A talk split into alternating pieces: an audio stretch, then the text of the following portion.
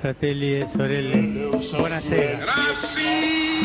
Luterilaisuus ei näy Bismillahirrahmanirrahim. täältä päin kovin paljon.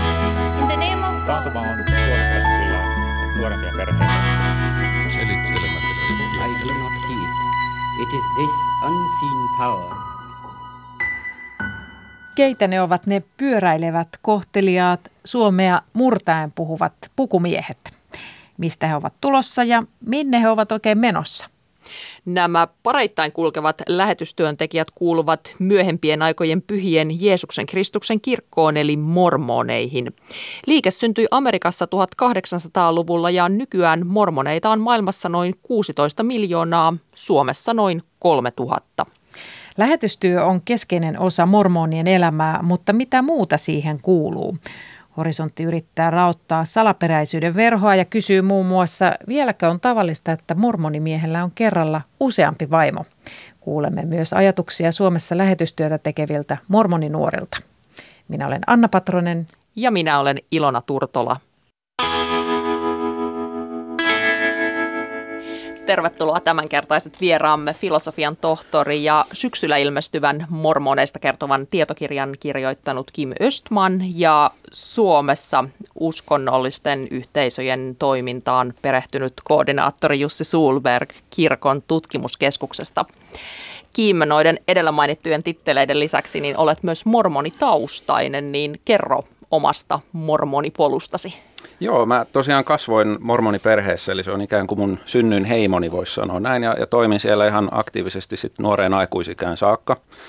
Ja äh, pikkuhiljaa sitten on, on etääntynyt siitä, mutta hyvät suhteet on, on säilyneet ja sitten semmoinen niin tutkimusinnostus myös niiden omien juurien tutkimiseen, eli, eli siitä sitten sitä perua on sitten myös niin kuin opinnot uskontotieteen alalla ja, ja, ja väitteleminen sitten mormoniaiheesta – joitakin vuosia sitten. Ja nyt myös sitten tämä uusi, uusi kirja, jota on tullut vapaa-ajalla kirjoiteltua. Mm, no sä oot sitten oikea henkilö kertomaan, että missä ovat mormonismin juuret.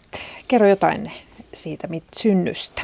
No mormonismi syntyi 1800-luvulla Yhdysvalloissa, eli ollaan aika vahvasti siellä uuden maailman puolella. Eli siinä 1800-luvun alun amerikkalaisessa protestanttisessa kristinuskossa. Siellä oli tämmöinen niin kutsuttu toinen suuri herätyskausi, eli se uskonnon harjoitus oli aika vilkasta ja voimakasta ja ihmiset hyvin paljon mietti uskonnollisia asioita. Ja, ja yksi semmoinen säie tätä aktiivisuutta oli sitten tämmöiset kristilliset palautusliikkeet tai primitivismi, eli pyrittiin siihen apostolisen ajan puhtauteen. Eli että koettiin, että jotain on nyt menetetty, joka täytyisi saada takaisin. Ja siihen, siihen ilmapiiriin mormonismi sitten syntyi. Mm. No Jussi Sulberg, eh, sä työskentelet kirkon tutkimuskeskuksessa, niin kuin tuossa Ilona kertoikin, ja sun erityisala on erilaiset uudet uskonnolliset yhteisöt ja uushenkiset virtaukset, niin Kyllä. miten sä ajattelet, miten mormonismi suhteutuu kristinuskoon? Tuossa Kim kertoi vähän taustaa, että se samoilta juurilta ollaan lähdetty. Joo, ö,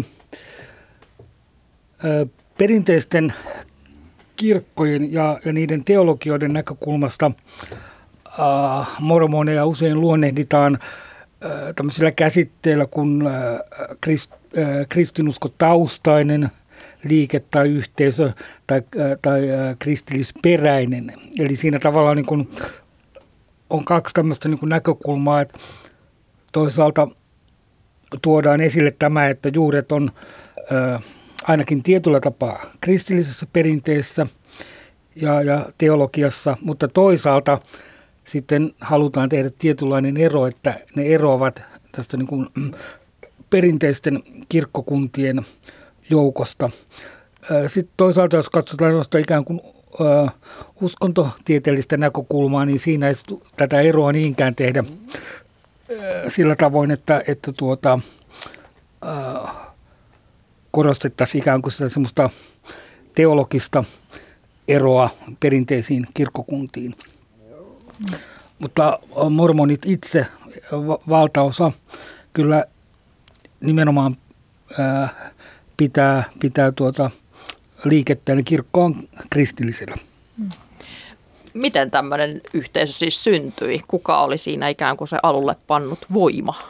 No tavallaan suurin opillinen arkkitehti, jos häntä siksi kutsutaan, ja myös sitten tämän niin kuin yhteisön alulle panija niin oli Joseph Smith, syntyi vuonna 1805, asui Yhdysvaltain itärannikolla tai itäosissa al- alkuun. Ja hän, oli, hän tosiaan syntyi tähän herätyskauden aikaan, niin kuin mainitsin tuossa äsken, ja, ja oli tämmöinen uskonnollinen etsijä, joka pohti, että, okay, että näitä kirkkoja on todella paljon. He sanoivat, että he opettaa samasta raamatusta, mutta kuitenkin heidän opit eroaa niin paljon toisistaan, että, että miten tämä voi olla näin.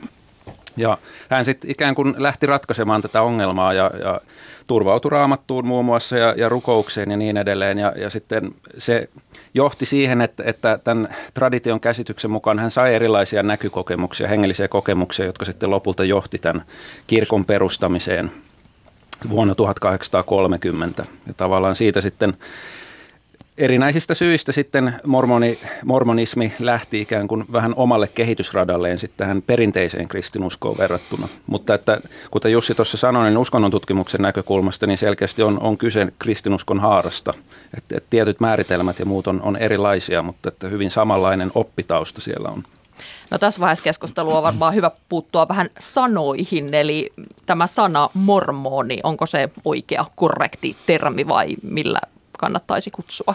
No tämä on aika ajankohtainen kysymys itse asiassa, koska vuosikymmeniä sanotaan, niin, niin on puhuttu mormoneista tai siis yli vuosisata jo oikeastaan. Eli mormoni on, on kutsumanimi, jonka ihmiset 1800-luvulla antoi Joseph Smithin seuraajille ja Mormonin kirjaan, eli Smithin julkaisemaan kirjaan uskoville henkilöille. Se oli ulkopuolisten antama sana, ihan kuin luterilaisetkin on ulkopuolisten alkujaan antama sana, mutta jonka, jonka kirkon jäsenet sitten omaksu vähitellen. Ja, ja se on tavallaan, siinä ei ole mitään arvolatausta, se on täysin asiallinen sana. Mutta nyt ihan sanotaan viime vuoden aikana, niin, niin kirkko on hyvin vahvasti ottanut etäisyyttä siihen – osittain siitä syystä, että halutaan nimenomaan painottaa niitä kristillisiä juuria. Eli kirkon virallinen nimi, siis sen kirkon, johon mormonit kuuluu suurimmilta osin, on myöhempien aikojen pyhien Jeesuksen Kristuksen kirkko. Ja nimenomaan siinä tämä Jeesuksen Kristuksen osuus on se, mitä halutaan, halutaan painottaa hyvin vahvasti. Osittain siitä syystä tosiaan, että, että saatetaan pelätä sitä, että ihmiset ei tiedä tai tiedosta sitä, että mormonit tosiaan uskoo Jeesukseen. Eli nyt ollaan vähän tämmöisessä taitekohdassa. Mä oon itse sitä mieltä, että, että sitä sanaa on käytetty hyvin pitkään. Tosiaan siihen ei liity mitään arvolatauksia ja, ja se on täysin kunnioittava sana, jota, jota myös kirkon jäsenet itse on käyttäneet. Mutta aika näyttää sitten, miten siihen jatkossa suhtaudutaan. Mm. No, no jos puhutaan että mormonien keskeisistä uskonkäsityksistä, jos verrataan sitä tähän kristin, kristinuskoon, puhutaan klassisesta kristiuskosta, mikä, mikä ikinä nyt onkaan sitten se kristiusko, mihin verrataan. Niin, niin sekin tota, on Niin, oma se, kysymys. se on oma kysymys, ei käsitellä sitä nyt tänään, mutta mormonien keskeiset uskon käsitykset, mitäs Jussi sä haluaisit niistä nostaa erityisiä? No joitakin tämmöisiä, voisi sanoa erityisiä mielenkiintoisia piirteitä, jos mä aloitan vaikka tästä kolminaisuusopista. Kolminaisuusoppi on mormonismissa hyvin keskeinen asia, mutta äh, se tulkitaan äh, eri tavoin, tai voi sanoa perinteisen äh, kristinuskon näkökulmasta siinä on erityyppisiä painotuksia. Mormonit äh, katsoo, että on kolme erillistä persoonaa. Eli tämä Isä Jumala, sitten Jeesus ja sitten on pyhä henki. Ja, ja tota, siinä vahvasti korostuu tämä näkökulma, että kysymys on siis niin kuin erillistä, erillisistä persoonista, vaikka sitten toisaalta sieltä löytyy myös sellainen ajatus, että ne yhdessä, yhdessä muodostaa tämmöisen niin kuin jumaluuden. Englanniksi käytetään tätä niin kuin Godhead-termiä. Mm. Sitten tämä liittyy semmoinen mielenkiintoinen näkemys, että jumaluuden nämä kaksi ensimmäistä persoonaa, sekä Isä Jumala että Jeesus on niin kuin konkreettisia persoonia, joilla on fyysinen ruumis. Ja, ja sitten tämä niin kuin henki on tämmöinen niin kuin, sanon, niin kuin persoonaton ää, niin kuin henki. Mutta, mutta siinä korostuu myös tämä ajatus tästä niin kuin Jumalan niin kuin ruumiillisuudesta. Ää, sitten mormonismissa esiintyy myös semmoinen ajatus taivaallisesta äidistä, mikä ehkä on semmoinen asia, mitä ne, jotka liikettä jonkin verran tuntee, niin saattaa olla, että tämä asia on semmoinen niin vieraampi ajatus.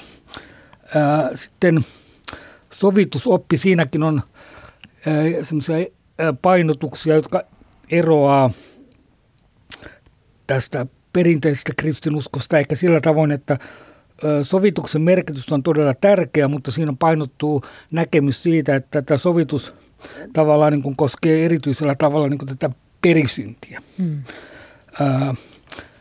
ja ja tota, sitten on tietysti näkemys kuoleman jälkeisestä elämästä, missä on näitä eri kirkkaustasoja, kolme erilaista kirkkaustasoa. ja kaste kuolleiden puolesta on myös semmoinen mm. niin kuin erityispiirre. Mm. Me voidaan ehkä niistä puhua vielä myöhemmin. Okei, Kim, sano vaan. Joo, se yksi asia, mikä tuli tuossa Jussin puheessa mieleen, niin, niin mikä myös auttaa ymmärtämään tavallaan mormonin ajattelua ja mielenmaisemaa ja, ja ikään kuin eroa ehkä sitten perinteiseen kristinuskoon, joka tukeutuu hyvin vahvasti raamattuun, niin on se, että mormonit uskoo niin sanottuun jatkuvaan ilmoitukseen. Kyllä. Eli tarkoittaa sitä, että, että jos sanotaan nyt vanhan testamentin aikana esimerkiksi Mooses oli profeetta, joka johti Israelin kansaa ja, ja taas Moosesta johti Jumala, joka antoi hänelle sitten kymmenen käskyä ja niin edelleen. Hän, hän oli niin kuin suorassa yhteydessä taivaaseen johtaessaan kansaansa. Niin mormonien ajattelussa korostuu se, että he kokee elävänsä samanlaisessa ajassa nyt Eli kirkon presidentti, jota myös kutsutaan profeetaksi, hänen koetaan tai ajatellaan puhuvan Jumalan kanssa enemmän tai vähemmän, minkälaista se kommunikaatio sitten onkin, ja ilmoittava Jumalan tahdon kansalleen nykyään. Ja kun sen ajatuksen sisäistä, niin se auttaa myös ymmärtämään aika paljon sitä, että miksi mormonismi on kehittynyt tietyin tavoin eri aikoina. Kyllä. Eli miksi on muita, muita pyhiä kirjoituksia kuin raamattu ja niin edelleen. Hmm. No sitten tässä vielä tästä pelastuskäsityksestä. Onko mä ymmärtänyt oikein, että mormoni äh, usko liittyy tämmöinen, että ihminen voi kehittyä jopa jumalaksi? Ta- Joo, kyllä. kyllä. Eli, eli tosiaan, niin kuin tuossa Jussi mainitsi, niin, niin mormonin oppiin kuuluu tämä ajatus siitä, että Jumala on tosiaan ruumiillinen olento. Ja ehkä mikä niin kuin radikaalia sitten perinteiseen kristinuskoon verrattuna, niin se, että ihminen, se henki, mikä ihmisessä on, on Jumalan kirjaimellinen lapsi – ja ihan niin kuin maallinen lapsi voi kehittyä aikuiseksi ja vanhempansa kaltaiseksi, niin mormonismissa on se oppi, että tämä elämä on ikään kuin semmoista koulutusaikaa, aikaa oppia erottamaan hyvä pahasta, valitsemaan hyvä ja, ja pyhittymään tulemaan paremmaksi ja ehkä sitten jossakin vaiheessa tämän elämän jälkeen tuon puolessa tulla Jumalan kaltaiseksi kaiken, kaiken, sen, niin kuin, kaiken sen mukaan, mitä se sitten pitääkin sisällään. Joo, ja tämä on juuri se, mitä kutsutaan siis niin kuin pelastussuunnitelmaksi. Eli, eli se, että ihminen oivaltaa iankaikkisuuden arvon, oppii erottamaan hyvän pahasta ja sitten mahdollisuus tähän niin kuin kehitykseen kohti jumaluutta. Mm. tämähän on mielenkiintoinen semmoinen jonkinlainen niin kuin paralleeli, tosin monessa mielessä erityyppinen, mutta tämmöinen jumalallistumisen ajatus äh, toki löytyy niin kuin, äh, kristinuskon, perinteisen kristinuskon piiristä tämmöinen niin teosisajatus ortodoksisessa teologiassa, mutta tavallaan tämä mormonismin tämä korotusoppi on tietyllä tapaa niin kuin, äh, erilainen. Siihen kuuluu myös ajatus siitä, että, että ne, ne ihmiset, jotka on elänyt pyhitettyä mormonielämää, käyneet läpi nämä temppelirituaalit, niin heillä on mahdollisuus kehittyä Jumalaksi, johon liittyy mahdollisuus saada siis tämmöinen niin kuin, ikään kuin oma, oma planeetta mm. hallintaansa siis niin kuin, ja olla osa tätä niin kuin, jumalallista kosmosta. Mm. Näin mä oon ymmärtänyt. Joo. Joo, kyllä. Et, et niin kuin sanotaan, että mormonipiirissä siis harvemmin puhutaan niin kuin ihan spesifisti planeetoista ja niin edelleen. Et yleensä se fokus on tavallaan tästä elämästä kunnialla selviämisessä, mutta tosiaan se niin kuin syvimmillään se ajatus on siellä taustalla, että, että ihminen seuratessaan sitä Jumalan viitottamaa polkoa, niin hänestä voi tulla kuten Isä Jumala nyt tai sitten taivaallinen äiti nyt. Eli ja siihen tietysti liittyy sitten luomistyön jatkaminen, mitä kaikkea se sitten pitääkään sisällään. Kim, mainitsitkin tuossa äsken nämä muut pyhät kirjoitukset, eli mormoneilla on tällainen mormonin kirja, niin mikä se oikein on? Miksi raamattu ei riittänyt? No se liittyy oikeastaan tähän ajatukseen siitä, kun puhuttiin tästä jatkuvasta ilmoituksesta. Eli, eli ikään kuin samantyyppinen kysymys olisi, että miksi vanha testamentti ei riittänyt varhaisille kristityille, vaan miksi sieltä syntyi tämmöinen uutta testamenttia nimenään kantava kirjakokoelma. Ja se ajatus tosiaan on siinä, että, että kun Jumala tällaisen profeetan kutsuu, on se sitten Mooses tai sitten 2000 vuotta sitten – Jeesus Jumalan poikana tuli maailmaan, hän kutsui seuraa ja niin edelleen, niin siihen kuuluu jonkunlainen monesti sitten uuden opin ilmoittaminen tai palauttaminen maailmaa ja monesti se saa tekstimuodon. Ja mormonikirja monella tapaa muistuttaa raamattua, se on jaettu siis kirjoihin, jakeisiin, noin 600 sivua pitkä.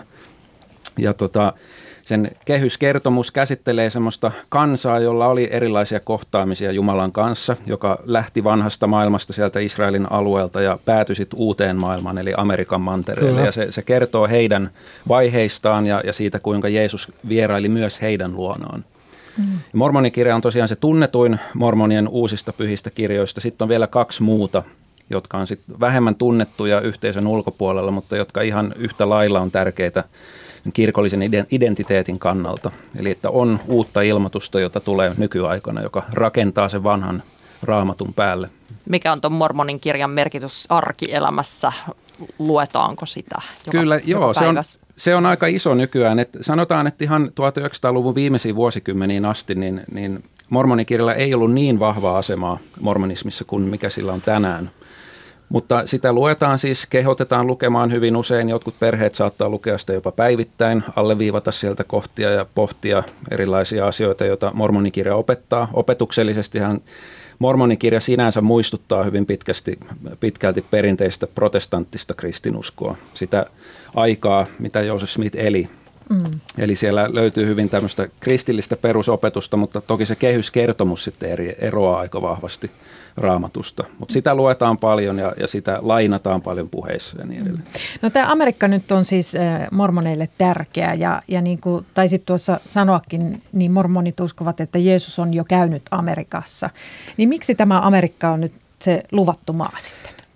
Tota, äh, ehkä tuosta vielä jatkaisin vähän niin kuin mormonin kirjasta, äh, kun siinä on juuri tämä, mitä, mitä Kimi toi esille, että kerrotaan tästä tästä Amerikan mantereelle saapumisesta, niin ö, tuohon aikaan ilmestyi ö, useita tämmöisiä kirjoja, joissa tarkasteltiin tai esitettiin tällaisia niin kuin teorioita siitä, että Amerikan alkuperäiskansat olisi niin kuin yksi näistä tota, ä, Israelin kadonneista heimoista. Muun muassa tämmöinen kuin Ethel Smith kirjoitti 1823 kirjan, jossa esitettiin tätä näkemystä, että, että tuota, Amerikan nyt olisi juuri, juuri tuota, niin kuin, ää, liittyisi tähän, tähän ää, Israelin kansan historiaan ja olisi yksi näistä niin kuin Israelin kadonneista heimoista. Ja, ää, on esitetty näkökulmia, että esimerkiksi tämän kaltaiset teoriat ja, ja, ja kirjoitukset olisi vaikuttanut Smithin kokemuksiin ja näkemyksiin tästä asiasta. Ja just nämä, nämä kansat, mistä puhutaan, niin jos, jos kytketään se tähän ajatukseen Amerikasta luvattuna maana, niin, niin sieltä mormonikirjasta hyvin vahvasti nousee se ajatus siitä, että ne kansat, joista mormonikirja puhuu, niin heille Jumala oli varannut Amerikan mantereen luvatuksi maaksi. Eli se on tämmöinen yksi selkeä teologinen peruste, että miksi sitä ajatellaan luvattuna maana. Mm. Toinen on sitten vähän nykyaikaisempi, Eli tosiaan mormonismi syntyi 1800-luvun Yhdysvalloissa ja, ja perinteisesti ajatellaan, että Yhdysvaltain perustuslaki ja se uskonnon vapaus, mikä siellä oli, niin, niin se mahdollisti sen, että Jumala saattoi Joosef Smithin kutsua profeetaksi perustamaan ää, myöhempien aikojen pyhän Jeesuksen Kristuksen kirkon. Silloin 1800-luvulla se ehkä monessa muussa maassa olisi onnistunut. Ja myös, että Yhdysvaltain poliittinen järjestelmä takaa vielä nykyäänkin sen, että kirkko voi toimia siellä vapaasti ja niin kuin levittäytyä maailmalle sieltä käsin. Joo. Ehkä liittyy vielä sellainen mielenkiintoinen asia niin kuin tavallaan siinä amerikkalaisen kulttuuriin. Sä että oikeastaan alusta saakka sieltä Yhdysvaltojen perustamisesta lähtien, niin on, on, on tavallaan ollut tämmöinen näkemys aika vallitseva, että Amerikka ja Yhdysvallat on jollain tavoin tämmöinen niin erityinen kansakunta kansakuntien mm. joukossa. Ja, ja tota, tämä on varmaan, tämä ilmapiiri on vaikuttanut myös tähän niin kuin itseymmärrykseen, että miksi tämä niin kuin Amerikan rooli niin kuin luvattuna maana on ollut sitten niin tärkeä. Yritetään vielä kaksi asiaa muuten käsitellä tässä ohjelmassa. Toinen on, on, on nämä, tämä temppelit, jotka ovat suljettuja ja sitten tämä moniavioisuus. Mutta aloitetaan näistä temppeleistä. Eli, eli kun Suomessa ö, ensimmäinen mormonitemppeli avattiin Espoon Karakallioon ö, vuonna 2006, niin silloin järjestettiin avoimet ovet ja vierailijoita kävi 55 000. Ja, mutta sitten sen jälkeen temppeleihin ei enää ulkopuoliset pääse. Niin, niin mitä salaperäistä temppeleissä tapahtuu? Onko tämä tämmöinen mysteerikultti tämä mormonismi?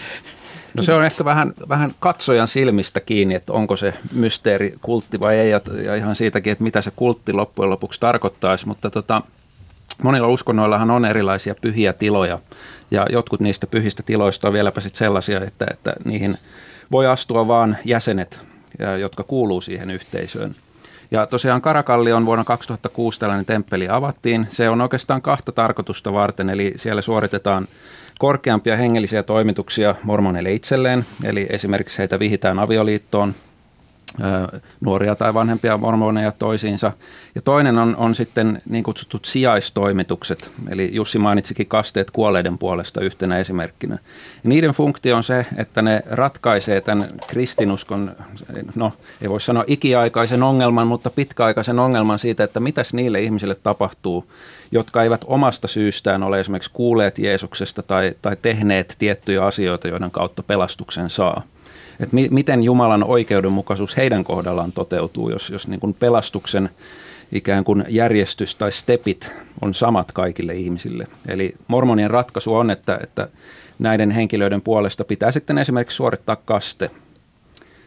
Jos kerran eläväkin ihminen pelastuu vain kasteen saatua, niin tämä on tämmöinen niin kuin sijaistoimitus, jonkun muun hyväksi tehty asia, ikään kuin Jeesuskin sovitti muiden synnit. No, tämä mainittu mormonismin perustaja Joseph Smith, hän oli myös vapaamuurari ja vapaamuurareihin kanssa liitetään tämmöisiä kaikki erilaisia salaperäisiä rituaaleja. Niin mikä se on mormonismin ja vapaamuurareiden suhde? Tuota, joo, siis temppelirituaalit on saanut jonkin verran vaikutteita vapaamuurarilta. Se näkyy tiettyjen näiden ää, tunnussanojen ja, ja, ja tuota, käsiotteiden käytössä. Ää, ja, ja tuota, Smith tosiaan ehti olla parisen vuotta vapaamuurari, muistaakseni oli siinä 1842. Mm.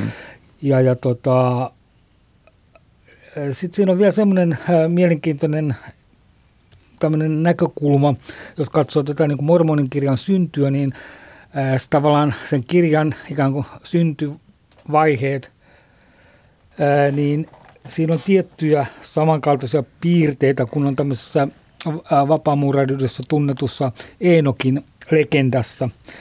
että se on semmoinen yksi juonne, missä näkyy se muuraisuuden vaikutus. Ja sitten temppelirituaalissa tosiaan nämä niin tunnussanat, käsiotteet ja myös sitten tämä ää, niin sanottu tämmöinen niin esiliinan garmentin käyttö, niin ää, varmasti nämä on sieltä, mitkä tulee muuraisuuden puolelta. Ja temppelithän toimii tosiaan, mormoneille voi, voi verrata niitä vähän tämmöisiin niin kuin hiljaisuuden retriitteihin. Eli ne, ne tarjoaa tilan, jossa voi kokea pyhyyttä, kokea ostavansa osaa pelastustyön eteenpäin viemiseen näiden sijaistoimitusten kautta, mutta sitten myös tosiaan näiden, näiden toimitusten kautta, joita mormonit saa itsensä puolesta. Eli, eli tässä Jussi viittasi niin kutsutun endowmenttitoimitukseen, joka tosiaan on, on selkeästi saanut vaikutteita vapaamuurariudesta. Smith ilmeisesti koki, että nämä tietyt, tietyt symbolielementit, että ne soveltuu myös hänen teologiansa kommunikoimiseen. Ja se tosiaan se, se pyhyyden kokemus tietyssä mielessä tällaisen erilaisen symboliikan ja, ja rituaalin kautta välittyy siellä aika eri tavalla kuin mitä sitten kirkon penkissä sunnuntaisin mormoneille. Ja, ja koska mormonit harvemmin puhuu yksityiskohtaisemmin temppeleistä, niin, niin sen takia myös siinä on vähän tämmöinen mystiikan verho vaikka siellä mitään tappamista tai orgioita tai muuta semmoista ei, ei olekaan. Et, et se... Hyvä tietää. No tota, Suomen TV-säkin lähetetään sarjaa nimeltään Sisarvaimot ja sehän on tosi TV-sarja amerikkalaisesta mormoniperheestä, jossa yhdellä miehellä on peräti neljä vaimoa ja 19 lasta. Ja siis tätä tosi TVtä on seurattu peräti 13 tuotantokautta. Voitteko kuvitella? ja tuota... Ihan kiitettävä määrä. Kyllä. Mutta tota, tapasimme mm, lähetyssaarnaaja, mormonilähetyssaarnaajan parikymppisen Cody Olsonin, Olsenin tuossa Helsingin keskustassa ja kysyin, kysyin häneltä, että mitä hän ajattelee tästä sarjasta, niin kuunnellaan. Uh, I know that it is quite popular in Finland uh, and in the States, and um, it's pretty interesting um, to see people associate us uh, with that TV show. On kiinnostavaa, että ihmiset yhdistävät meidät tähän tosi TV-sarjaan, vaikka emme oikeastaan liity siihen mitenkään. Ajattelen, että joku TV-tuotantoyhtiö on nähnyt tässä kiinnostavan kuvauskohteen, jossa seurataan moniavioista mormonielämää. Siitähän tulee tosi hyvää tosi TVtä. Todellisuudessa tämä mies, jolla on neljä vaimoa, kuuluu mormonien tiettyyn haaraan, joka ei kuulu myöhempien aikojen pyhien Jeesuksen Kristuksen kirkkoon, jota me puolestaan edustamme. I mean, like at the expense of others or whatever. Like everyone can kind of like highlight. Um, historically speaking, this man belongs to a different branch uh, of an original part of, of the church and uh, does not belong in any part to to what we represent anyway. Uh, we rep- we um, respect everybody in, in what they believe and uh, Arvostamme kaikkia ja kaikkien uskoa, mutta me ajattelemme, että avioliitto on yhden naisen ja yhden miehen välinen pyhä ja henkilökohtainen suhde, jonka Jumala on määrännyt. Oma henkilökohtainen tavoitteeni on, että olisin tarpeeksi arvollinen puolisoksi omalle tulevaisuuden vaimolle ja mahdollisesti lapsille. a wife that cares about me, one uh, and a children of my own. No niin, tuossa oli äänessä vanhin Olsen, eli Cody Olsen. Tapasin hänet Helsingin Esplanadilla. Tällä mormonismin perustajalla jo mainitulla, useasti mainitulla Joseph, so Joseph Smithillä, hänellähän oli monta vaimoa, niin miksi varhaiset mormonit kannattivat moniavioisuutta? No tuo on myös semmoinen kysymys, joka on aika pitkälti katsojan silmissä. Eli tietysti se niin kuin lopullinen vastaus, niin se, se ei ole tutkimuksen tai tieteen keinoin täysin niin kuin saavutettavissa, mutta teologisin perustein, jos ajatellaan, niin, niin Joseph Smith hän teki työtä esimerkiksi raamatun tekstin parissa. Sieltä hän huomasi, että, okei, että tietyt vanhan testamentin henkilöt, miehet nimenomaan, niin he, heillä oli useampia puolisoita, useampia vaimoja. Ja koska tosiaan mormonit uskoo tähän jatkuvaan ilmoitukseen, niin tästä tuli tämmöinen pohdinnan aihe ja, ja, ja tradition mukaan Joseph Smith kysyi Jumalalta, että miten tämä on mahdollista. Ja siitä seurasi se, että hän koki sitten, että Jumala käski, että nyt tämä sama, sama elintapa, elämäntapa, sitä tulee toteuttaa myös nykyaikana. Ja sen myötä sitten Smith, hän otti joitakin vaimoja itse lisää, noin 30 itse asiassa. Ei, joitakin. Ei, kyllä, ja, mutta hän, hän teki sen salaa. Eli tämä, oli, tämä alkuvaihe oli semmoista salaista, mutta sitten kun mormonit muutti Jutahiin, eli nykyisen Jutahin osavaltion, silloin siitä tuli julkista ja siitä tuli myös hyvin vahva tämmöinen kiistakapula liittovaltion kanssa, että voiko tällaista elämäntapaa harjoittaa Yhdysvalloissa. Ja, ja myös monet tietysti näistä nykysarjoista, niin osittain ne, ne rakentaa tälle kitkalle, mikä siinä on olemassa, että onko se ok lain silmissä vai ei.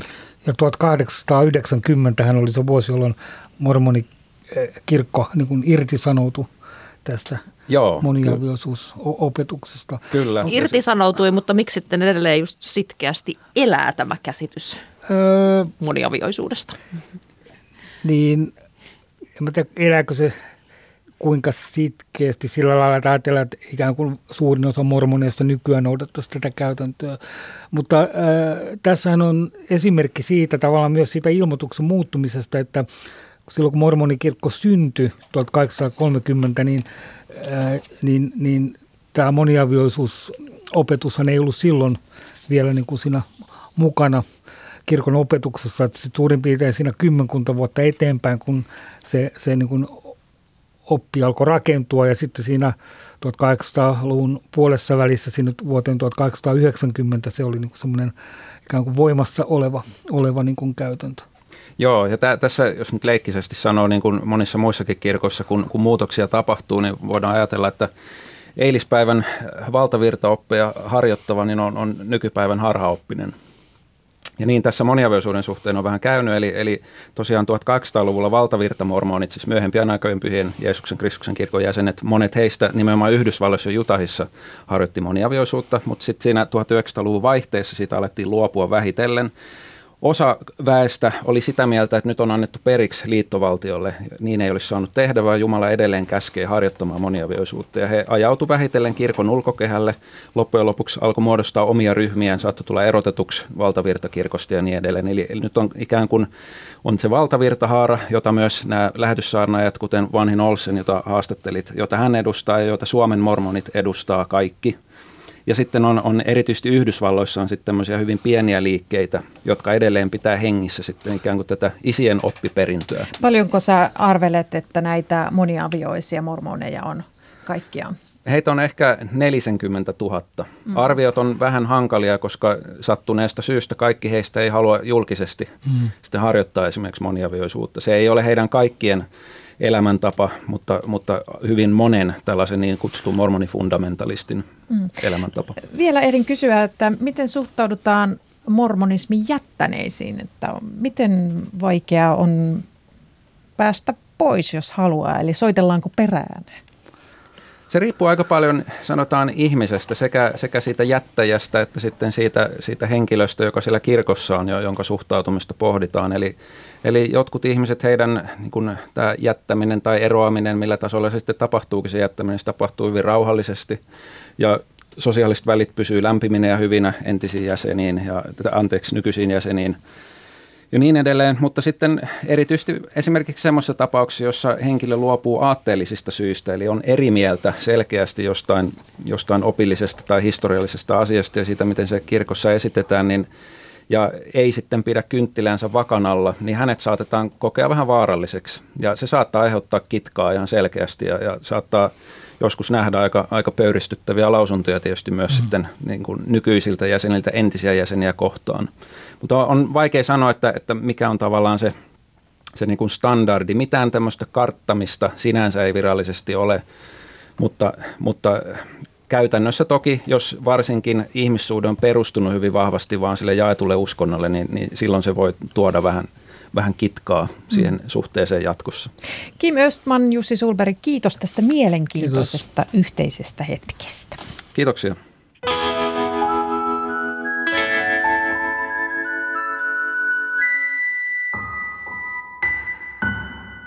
Suomessa on lähes 100 mormonien lähetystyöntekijää, jotka saavat aikaan noin 50 käännynnäistä vuosittain. Tapasimme siis Helsingin keskustassa kaksi mormoni-lähetyssaarnaajaa, sisar Robin Koffeltin ja vanhin Cody Olsenin. He eivät suinkaan liiku kaksin, vaan molemmilla on työpari, joka on omaa sukupuolta. Nämä kaksikymppiset amerikkalaiset palaavat kotimaahansa kesällä suoritettuaan reilun kahden vuoden lähetystyöjakson Helsingin seudulla.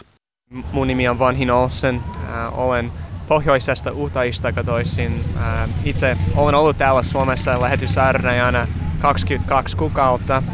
Se on ollut mahtava kokemus. No, mä tykkään urheilusta, ihan normaali arkiasiasta. Mä tykkään elokuvista ja Joo, minä olen Sisar Kofelt. Olen ollut täällä Suomessa 16 kuukautta ja se on ollut hienoa kokemus minulle ähm, suomalaisia ihmisiä ovat mahtavia ja mukavia ja ähm, minä olen tavallinen ihminen, pidän laulamista ja tanssimista ja juoksemista ja joo. Miten teistä tuli mormoneja? No, erittäin hyvä kysymys. No, kun ainakin itse, kun olin kahdeksanvuotias, mä, mä päätin mennä kastelle. Me uskomme, että se tuona aikana, eli kun me olemme kahdeksanvuotias, meidän on mahdollista päättää meidän itsemme, meillä on meidän tahton vapautta ja me olemme tiilivelvollinen ja tuona aikana mä päätin seurata Kristusta ja hänen esimerkkiä ja Äh, eli tämä oli sitten virallinen äh, hetki, jolloin minusta tuli kirkon jäseneksi. Epäilytkö koskaan uskoa? No, en olisi tavallista ihmistä, jos en kysyä ja mietiä asiasta. Ja totta kai meillä on epäilyksiä. No, jokaisella me, meillä on. Ähm, mutta itseni mä oon muistanut noita hetkenä, jolloin Jumala on vahvistanut minua ja tukenut minua. Ja, ja erityisesti kun luen pyhistä kirjoituksista ja kokemuksista ja kun mä muistan noista tarinoista, jotka on, on auttanut minua, mä, mä pysyn vahvana ja uskovaisena. Joo. Entäs sisar Koffelt, miten päädyit Suomeen? Miksi juuri Suomi? No, um, emme oikeasti päätä, mihin me menemme, kun me menemme lähetysteihin. Um, me vain sanomme, että me haluamme palvella Jumalaa ja me haluamme automoita tulemaan Kristuksen luokse. Sitten meidän profeeta ja hänen 12 apostoliita rukoilevat siitä, mihin meidän on mentävä. What did you know about Finland beforehand? Uh, all of my family, well, the majority of my family is from Scandinavia, from the Nordic countries, so I knew where Finland was. Perheeni on alun perin lähtöisin Skandinaaviasta, joten tiesin etukäteen, missä Suomi on ja että täällä on paljon järviä ja kaunista luontoa. Täällä olen oppinut, miten hieno maa tämä on ja erilainen verrattuna Yhdysvaltoihin. Really like enlightening and special. Like it's it's quite different, uh, especially from the states. So I didn't. That's kind of what I had to learn. Yeah. Your Finnish is quite fluent. How how is this possible? Did you did you learn it beforehand? We study for about two months before we come to Finland, and um, that's kind of all the training that we get beforehand. And then we come and we Opiskelimme suomen kieltä kaksi kuukautta ennen kuin tulimme tänne. Täällä sitten opiskelemme kieltä tunnin päivässä ja harjoittelemme sitä muiden kirkon jäsenten kanssa. Rukoilemme myös paljon, että oppisimme kielen, koska suomi on vaikeaa, vaikkakin kaunista. Uh, as a missionary, we dedicate our entire like lives. These these two years or these 18 months that we have are are very special, sacred time that we want to dedicate to God. And Lähetystyöntekijöinä annamme tälle työlle koko elämämme kahdeksi vuodeksi. Joka aamu heräämme puoli seitsemän, suunnittelemme päivän kulun ja opiskelemme pyhiä kirjoituksia. Itse pidän juoksemisesta, joten aamuisin urheilen. Kymmeneltä menemme ulos kohtaamaan ihmisiä ja yritämme löytää ne, joita voisimme kutsua löytämään Jumalan, rauhan ja ilon. Find God and, and have a better kind of outlook on life and find peace and joy. Do you have any free time here? Um, on Tuesdays is our appointed day typically. To Tiistaisin meillä on virallista vapaa-aikaa. Silloin siivoamme asuntoa, pääsemme käymään kaupassa ja pesemme pyykkiä. Silloin voimme tutustua myös suomalaiseen kulttuuriin tai luontoon. the beautiful nature that Finland has to offer. The hardest part I would I would definitely say is, I mean, like from, I'm from a very small town in the middle of nowhere in like the western United States, and Finland was quite large for me. Vaikeinta on ollut se, että olen itse pienestä kylästä kotoisin. Helsinki on suurin kaupunki, missä olen koskaan ollut. Ihmiset ovat täällä paljon hiljaisempia, mihin olen tottunut. Olen aika avoin ja ulospäin suuntautunut ihminen. Täällä ihmiset saattavat ottaa vähän takapakkia, jos lähestyn heitä. Täällä ei myöskään ole tavallista puhua ihmisten kanssa kadulla uskonnosta. Mutta jos pääsemme tutustumaan, ihmiset ovat todella avoimia, ystävällisiä ja haluavat auttaa. Um, but I found that like after the first initial like we get to know each other, Finns are very open, very nice, and they would they love to help, and uh, it's just like that initial kind of like cultural like barrier, like that no no of like don't talk like right now at this moment. But uh, I'd say that was probably the first thing that I noticed being as a Finnish missionary. What about you, uh, Sister Koffel? What, is, what has been the hardest part here? Um, I think the hardest part, I, w- I would agree with Elder Olson, just has been like the, the culture change of kind of learning to adjust to talk to people in a different way than I was used to in America. Vaikeinta on ollut todellakin opetella puhumaan ihmisten kanssa uudella tavalla, mihin olin tottunut Yhdysvalloissa. Mutta tämä on ollut silti kiva kokemus, koska olen oppinut suomalaisesta kulttuurista ja oppinut ymmärtämään, miksi suomalaiset toimivat niin kuin toimivat. What happens when you go back to States? Mm. Well, um, as a missionary, you live a com- kind of a completely different life as a normal church member.